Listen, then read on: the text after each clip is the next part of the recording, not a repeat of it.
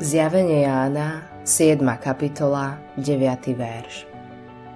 Potom to som videl, aj hľa, veľký zástup zo všetkých národov, kmeňov, ľudí a jazykov, ktorých nikto nemohol spočítať.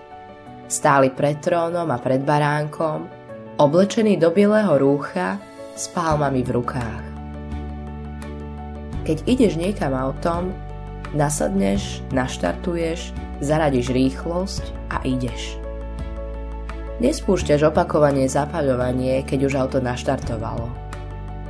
Tak aj deň letníc bol ako výbuch, ktorý dal církev do pohybu. Bola to jednorazová udalosť, no z toho, čo sa v tento dôležitý deň stalo, sa môžeme ako Ježišovi nasledovníci mnoho naučiť. Skutky Apoštolov v druhej kapitole nám hovoria Keď prišiel deň letníc, boli spolu na jednom mieste. Tu zrazu povstal zvuk z neba, ako keď sa prudký vietor valí a naplnil celý dom, v ktorom sedeli. I ukázali sa im rozdelené jazyky akoby z ohňa, usadili sa na každého z nich a Duch Svetý naplnil všetkých, takže začali hovoriť inými jazykmi, ako im duch dával hovoriť.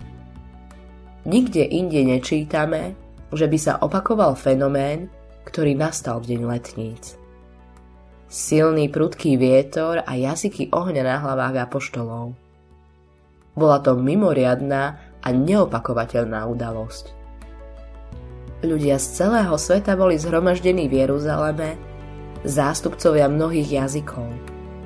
A potom nastalo vyliatie ducha počas letníc. Každý počul oslavovať Boha vo vlastnom jazyku. Tí ľudia tam boli ako my.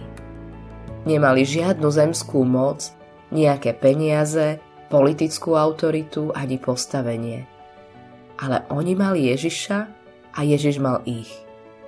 A Boh sa chystal zmeniť svet touto skupinou 120 ľudí, ktorí sa spolu zhromaždili v jeho mene. Udalosti letníc pripomínajú, že evanelium je pre všetkých ľudí, všetky kmene a jazyky. Evangelium je pre každého. Autorom tohto zamyslenia je Greg Laurie.